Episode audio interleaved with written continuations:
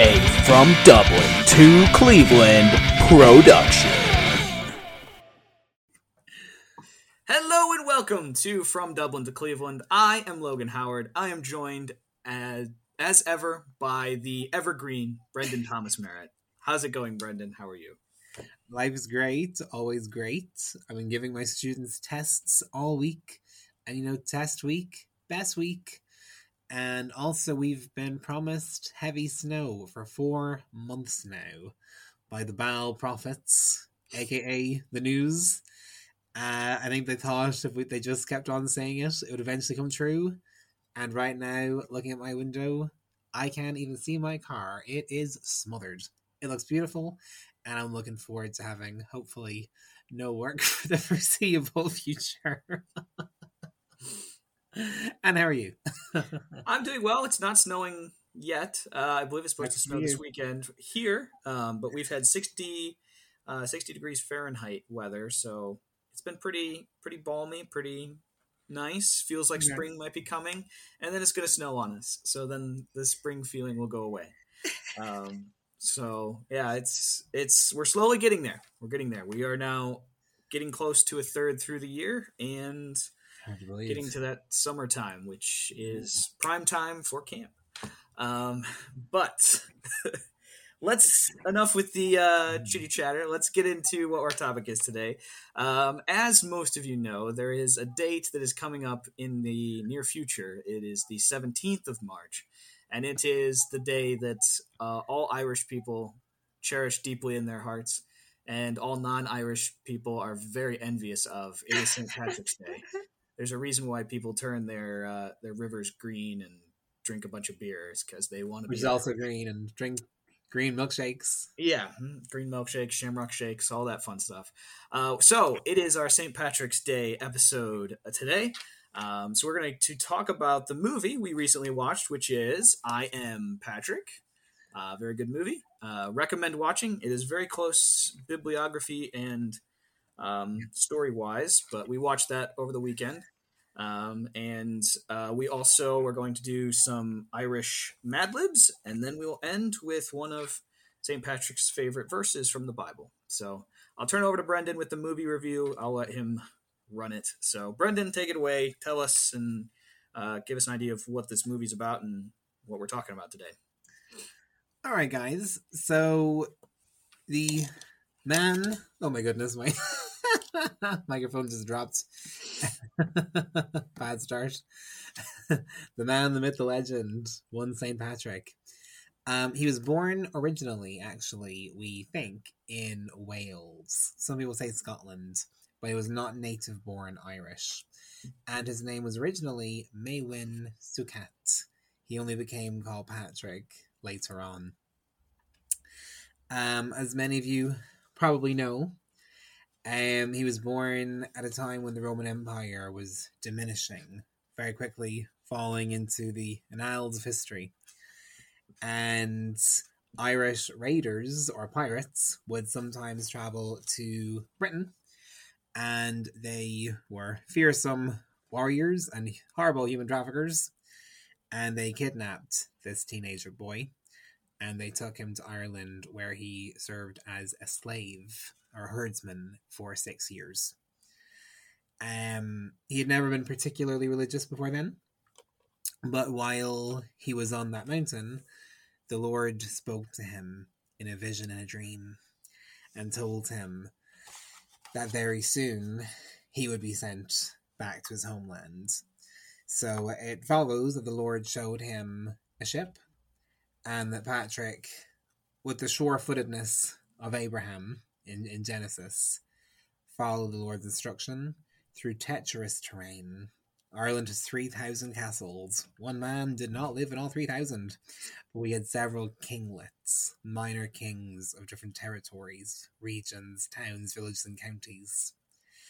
And Patrick had to avoid all of those as he made his way through the wilderness and the densely forested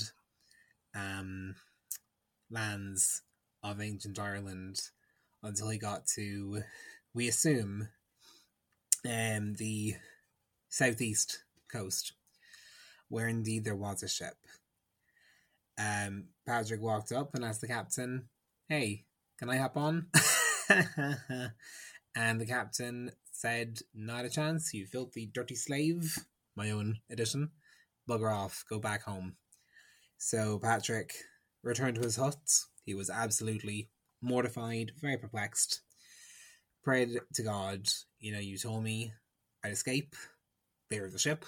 What's going on?" And just as he was praying, he was informed that the captain had changed his mind. So Patrick was told, "You can get on the ship, but only if you suck my breast." Hello. Ew. Disgusting. But that wasn't just an Irish thing, people. They did the same thing in Egypt, the same thing all across Europe and Africa. It was a way of showing fidelity and friendship to the captain and the crew. But Patrick said, "Yeah, I'm a Christian. I'm really not going to do that." Which I like to hear about Jesus Christ instead. And whatever he shared about Jesus worked, and let him on. He travelled for 3 days across the sea, arrived in Britain, and they walked for 28 days. Food, obviously, ran out during that time. And the captain got very, very aggressive towards Patrick and said, "Oh, I thought your God was all-powerful, huh? Where is he now that we're starved to death?" And Patrick prophesied that the goodness of God would be revealed. And next thing, a herd of swine ran in front of them. They killed the pigs, they ate, they were glad, and glory was given to God. It follows that Patrick got kidnapped again. And this time an angel spoke to him and said, "This will last 2 months. And after 60 days, he was released and returned back to his family at long last. At that time, he decided he would commit his life to the ministry of the Lord, went to Gaul in France, where there was already some sense of Christianity, and he left there having been ordained as a bishop.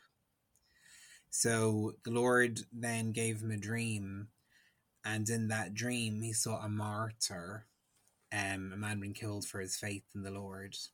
And he said, "Patrick, the people of Ireland are spiritually dead, they need you." And Patrick knew that the Lord was calling him back to the land in which he'd been a slave, to go back to the spiritual slaves and to deliver the nation. Patrick got a lot of abuse from the British Church and the established church.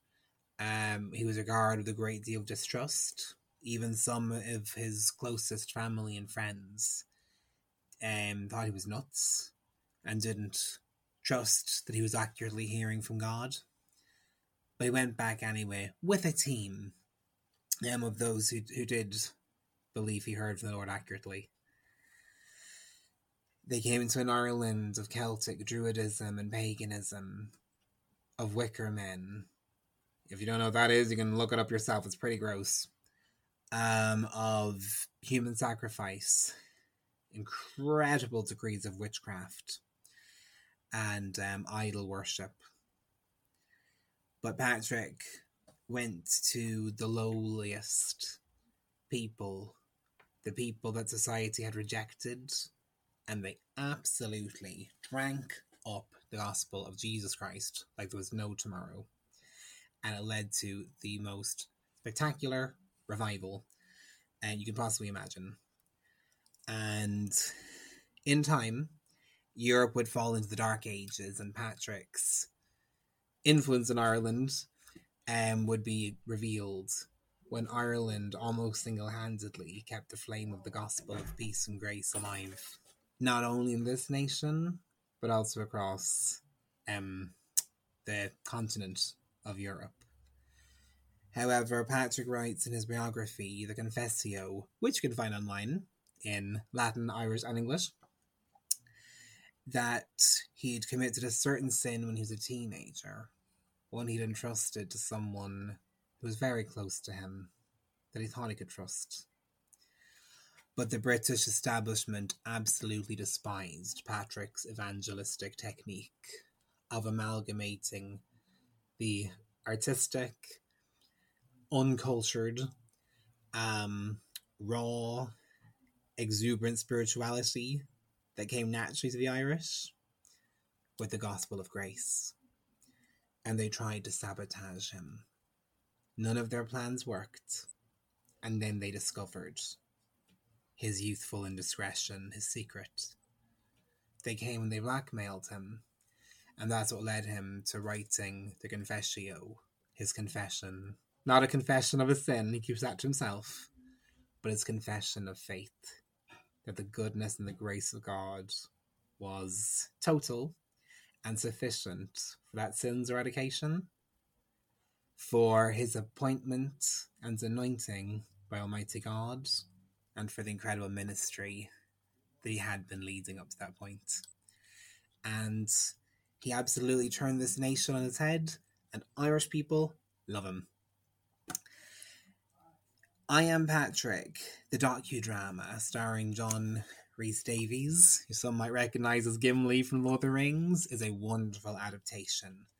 It's in very many respects very close to the biography. It's rife with direct quotations from the story. Couple things that maybe could have been worked on. They never actually say what his original name was. I thought that was a bit of a strange choice.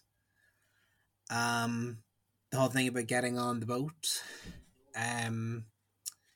They kind of fashion it that the captain was a lot more inviting of him than he actually was in real life. In the docudrama, the only real challenge is whether or not Patrick's going to suck this guy's nipple or not, rather than actually being turned away in the first place. And some of the language choices were a little bit inconsistent.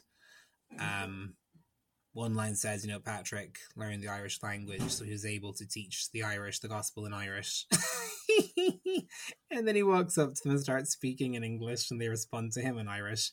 That was a bit weird. But only small niggly things. But for the most part, very, very spot on. Actually, it really plays into how barbaric and dangerous tribal Ireland was, especially for slaves. It highlights the fact that if a slave had been captured, running away from his master, he could have been returned for a handsome price. In Patrick's biography, we're told he travelled 200 miles, he got where he wanted to go. But actually looking at it on a more day-by-day basis was very interesting. It was a nice addition. Also in Patrick's bio, he only ever discusses himself being taken prisoner when his home was attacked. Whereas in the docudrama, he's not the only one, which is probably true, actually. There was one line where the captain just goes, "You're not coming with us. Go on. Go on." And I just thought it was the best Irish accent I'd ever heard in a docudrama in my life. I was sold from that point on.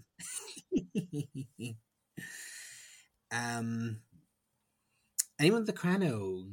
A crannog was an ancient Irish home where, to keep your family safe, you actually built your home in the middle of a lake. It was an artificial island.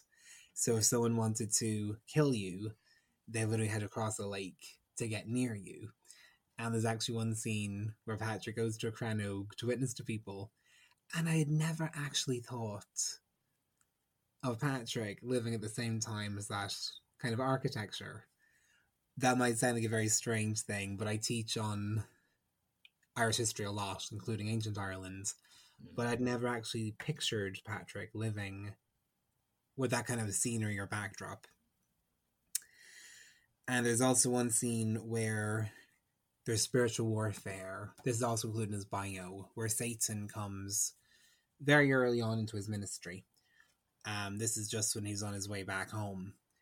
and actually he describes it as a massive rock falling on top of him, that he wasn't able to breathe. He thought he was going to die. And next thing he shouts out, "Eli, Eli," or "Helios, Helios." And the rock demon gets banished, gets thrust off him. But in... I kind of liked how they showed the spiritual warfare, the reality of it.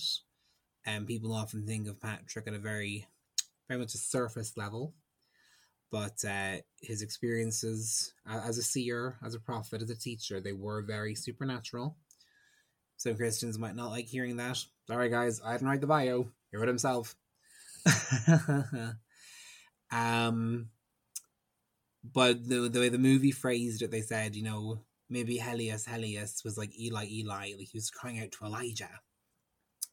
But actually, Helios in the ancient world would have been the god of the sun. But basically, you know, we're told that the sun of righteousness will arise with healing his wings as light beams. So the Helios probably wasn't actually a pagan exclamation, or Elijah, Elijah, talking to a dead person. It's probably actually, you know, Son of Righteousness, Jesus, Jesus. That was something I thought the docudrama could have elaborated on a little bit more. Felt, I don't know, a little more like maybe a foreshadow, or not a foreshadow, the opposite. A hearkening back to Jesus and the cross, rather than maybe investigating what it meant for Patrick in his day. But overall, as far as the docudrama goes, it was great. It's a hard DVD to get your hands on, people. You're not going to find it in most DVD stores, online or in person. But if you can get your hands on it, it's well worth the watch. And I think any illusion you have of Patrick, as a Catholic running around advocating, praying to Mary and dead people, will quickly get alleviated.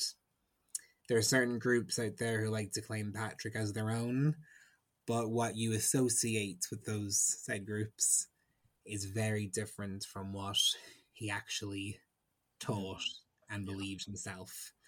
You have to remember, he wrote his confession because the religious establishment were out to get him. So whatever illusions you have or reservations, leave them at the foot of the cross, celebrate this guy. He was great. He's amazing. And I, for one, cannot wait to meet him in heaven someday. He's a super trooper. Yeah. What about you, Broskin? You watched it too? Did you have any particular thoughts?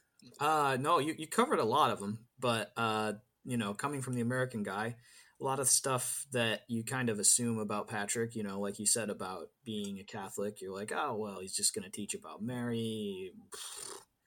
You know, it's not going to be that biblical. But it seems like it was because of that was the society he grew up in and the area he grew up in. So he didn't know what, you know, Baptists, Methodists, any of the stuff that we have today. It was the church. And, you know, Catholics were a big part of that. And you see how the church kind of didn't enjoy his way of teaching the gospel. Yeah.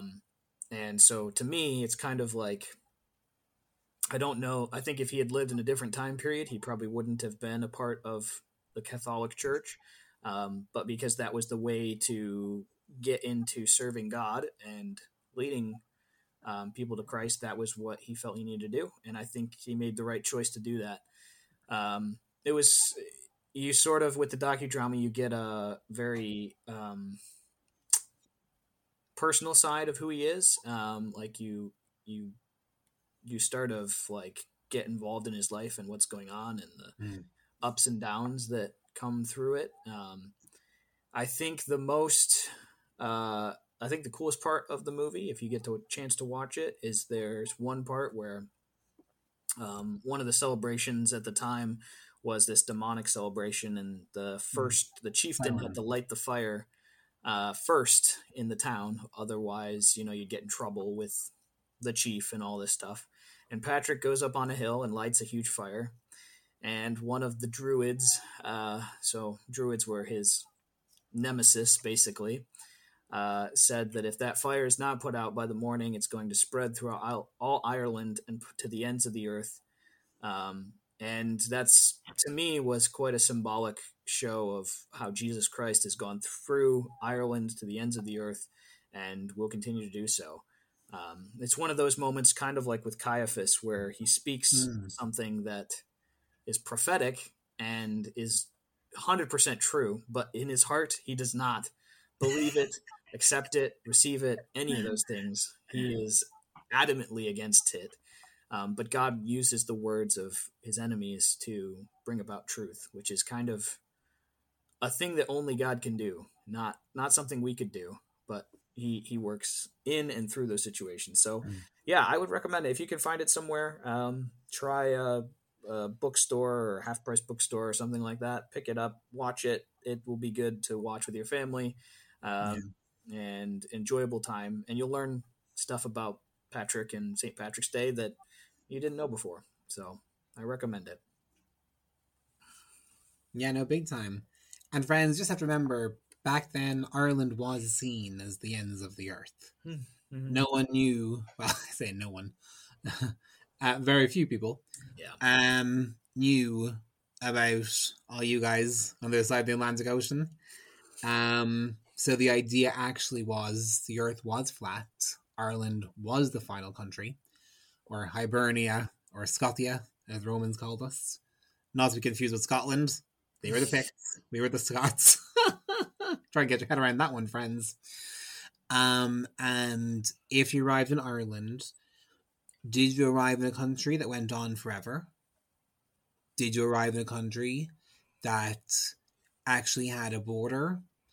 Did you arrive in a country that went the whole way around the world, a big circular shape? Did you get to the opposite end of Ireland and just fall off the floating disc? These are all genuine concerns people had.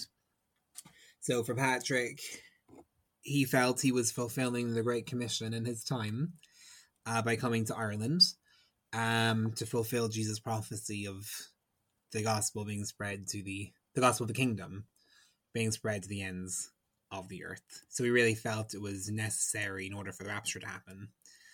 And then 40 years after him, another saint was born with a 7-letter name beginning with B. I wonder what that could be, huh? Brendan. And he was Brendan the Navigator. And he actually set sail beyond Ireland's shores and arrived in what's now America. So move over, all you Christopher Columbus fanatics. The Irish got there first. Well, after the Native Americans, obviously. But yeah, an incredible man, an incredible legacy, and it's a legacy that still lives on to this day. So don't get distracted with all the green and all the alcohol and the drunken revelry.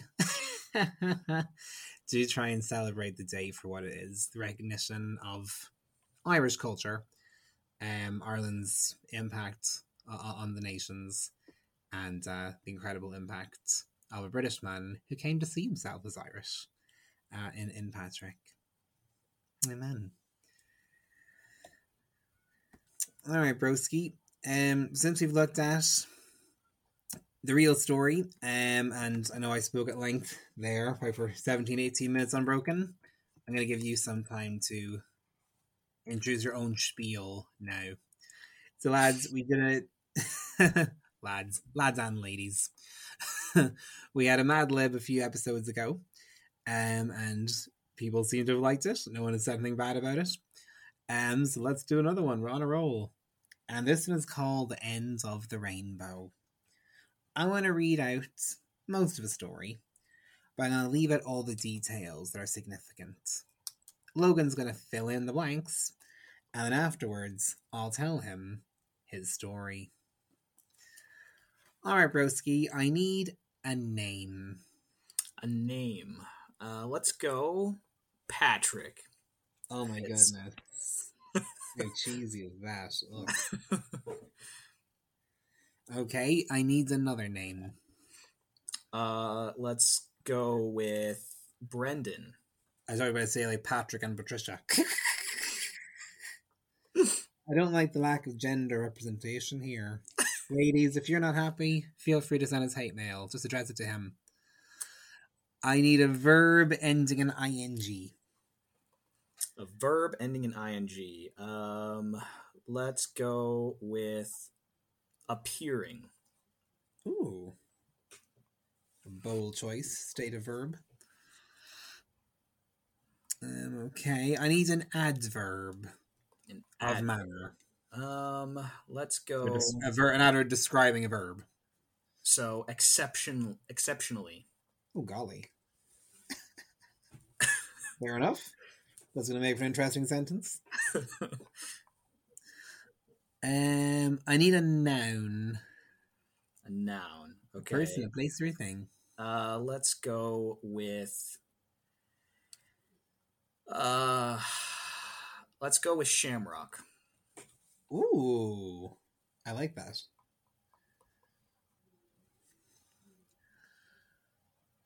Okay. Let's see. I need another verb. Another verb. This one will be in the past simple. Okay, so would like work for this one? Well, because they liked. Liked, okay, yeah. So ED on the end. Yeah, like. That makes a weird sentence, but okay. This is the thing I insult my students for to their face. Okay, plural noun. What was that? A plural noun. Ah, okay, so many. Let's go with hats. Ooh. And another plural noun? Let's go beards. Oh, very topical. Okay, I need an adjective. An adjective. Let's go gigantic. Ooh, I can see how that could work. And the noun. Let's go with a duck. That sentence will actually be terrifying. I need a number. 17. And a plural noun? Let's go with chains. Oh, golly. I'm not going to ask what's been going on in your head.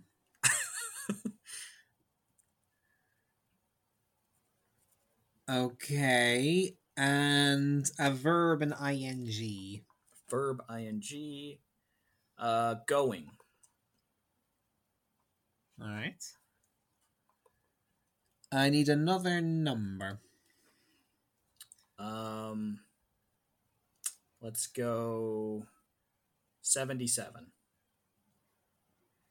And another plural noun. Gangs. I don't know how that's going to work out in practice. I need a body part. Body part. Let's go a big toe. Ouch. Oh, you're going to regret saying that. What's wrong with you?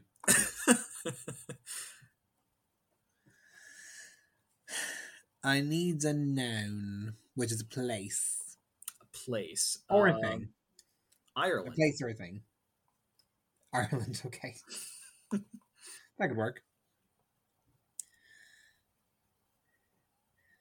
I need a noun.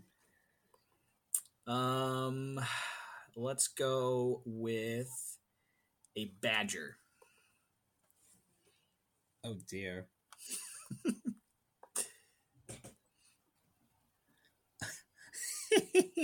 I need an exclamation, and I know we spoke about a funny one earlier.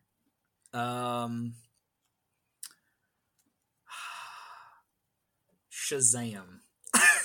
I was convinced you were going to say Araka. No, I thought about it, but I was going to do something different. That's okay. You're inspired by the new DC movie. That's okay. Yep. Mm-hmm. I need a noun in the plural. Noun and a plural, or just in the plural. In the plural noun. So a plural noun. Let's go with games. Okay, this could have a satisfactory ending after all. And the verb in the past simple. Verb, let's go acquired. Does that work? Or does that... I will add an extra word. Now it can work. I got that messed up. I didn't add verb instead. No. You know you didn't. You just didn't give me a verb that I wanted, but that's okay. Right. My Mad Lib might not be as fluid as Logan's was last time, but we'll see what goes. Patrick and Brendan, for goodness sakes, it's fallen again. That was not in the Mad Lib, friends. I'm going to start that again. It would help if this wasn't actually in the way. Patrick and Brendan were appearing outside. I love it, what we think we were appearing. We're there and gone, and there and gone, and there and gone. Just flashing. Just flashing. In and out of existence. Look at the rainbow, Patrick shouted exceptionally. I heard that there is a pot of shamrocks at the end of the rainbow, said Brendan. Oh, very dirty. They both agreed to find the pot of shamrocks, so they liked in the house. Okay. And put on their hats and beards. I'm embarrassed if that last part makes sense. They set off on their adventure. The first problem they encountered was a gigantic dock. How will we get across? Patrick asked. I can help you. If you pay me 17 chains, said a leprechaun. That's a short Irish fairy, guys, with a ginger beard and green clothes, who had been going next to them. Okay, apparently he's been with us for a while. Maybe he was also appearing and disappearing. They quickly gave him 77 gangs each. Okay, so we're just in the slave trade now, the human slave trafficking. The leprechaun seemed to be pleased, snapped his toe, and suddenly... Yeah, hello, I told you to choose your answer. And suddenly they were at the end of Ireland. I don't know if that's where I wanted to go. Look, it's the pot of badgers, Brendan pointed. Shazam, Patrick shouted. They grabbed the pot of games and acquired a home. And that is the super special awesome story, the end of the rainbow. Well done, Broski. That was colorful. Yes, what fun.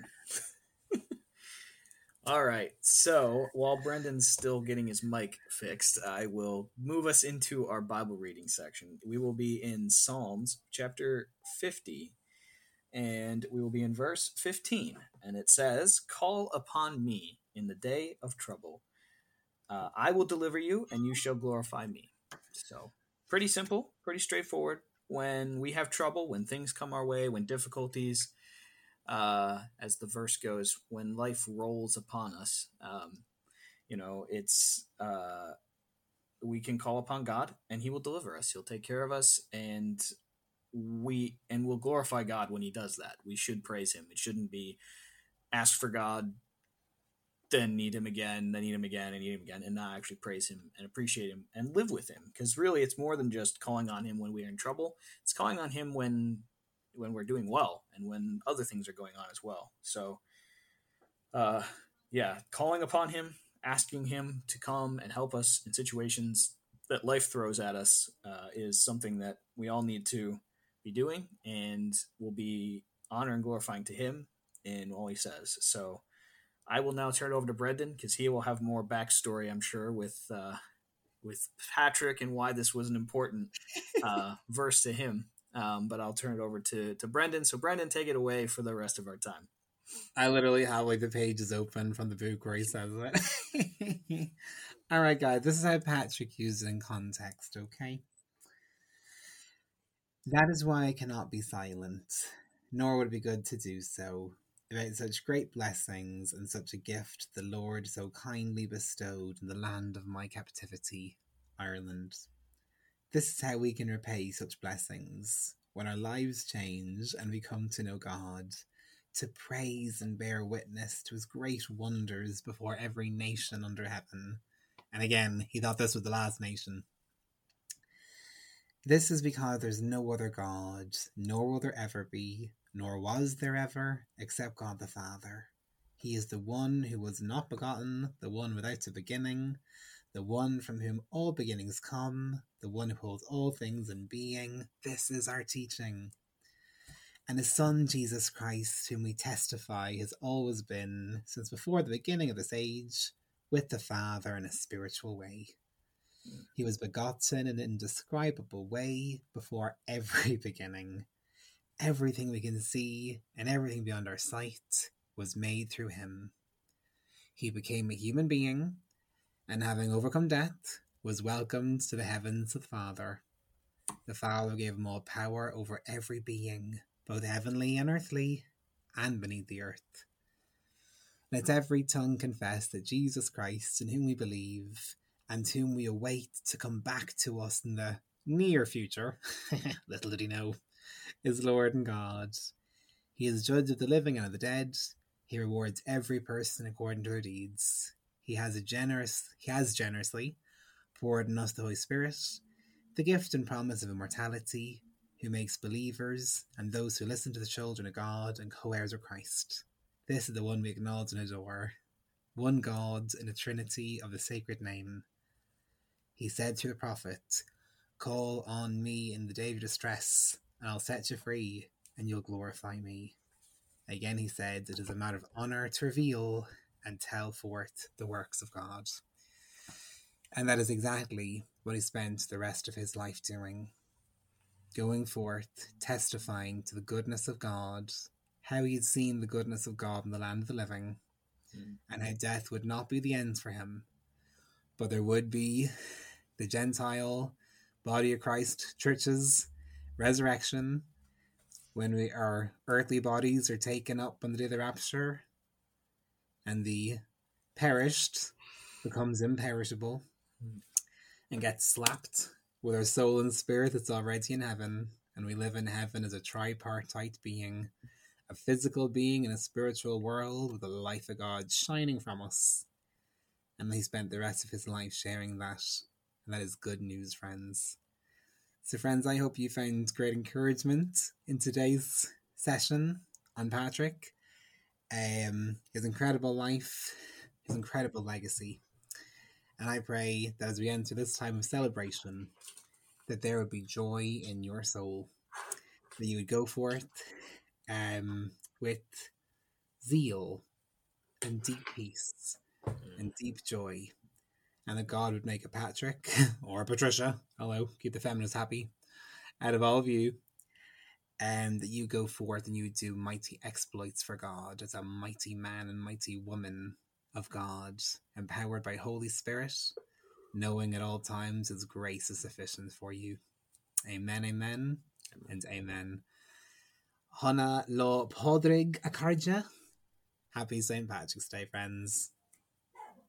Have a great week, friends. Enjoy your St. Patrick's Day. Watch I Am Patrick, and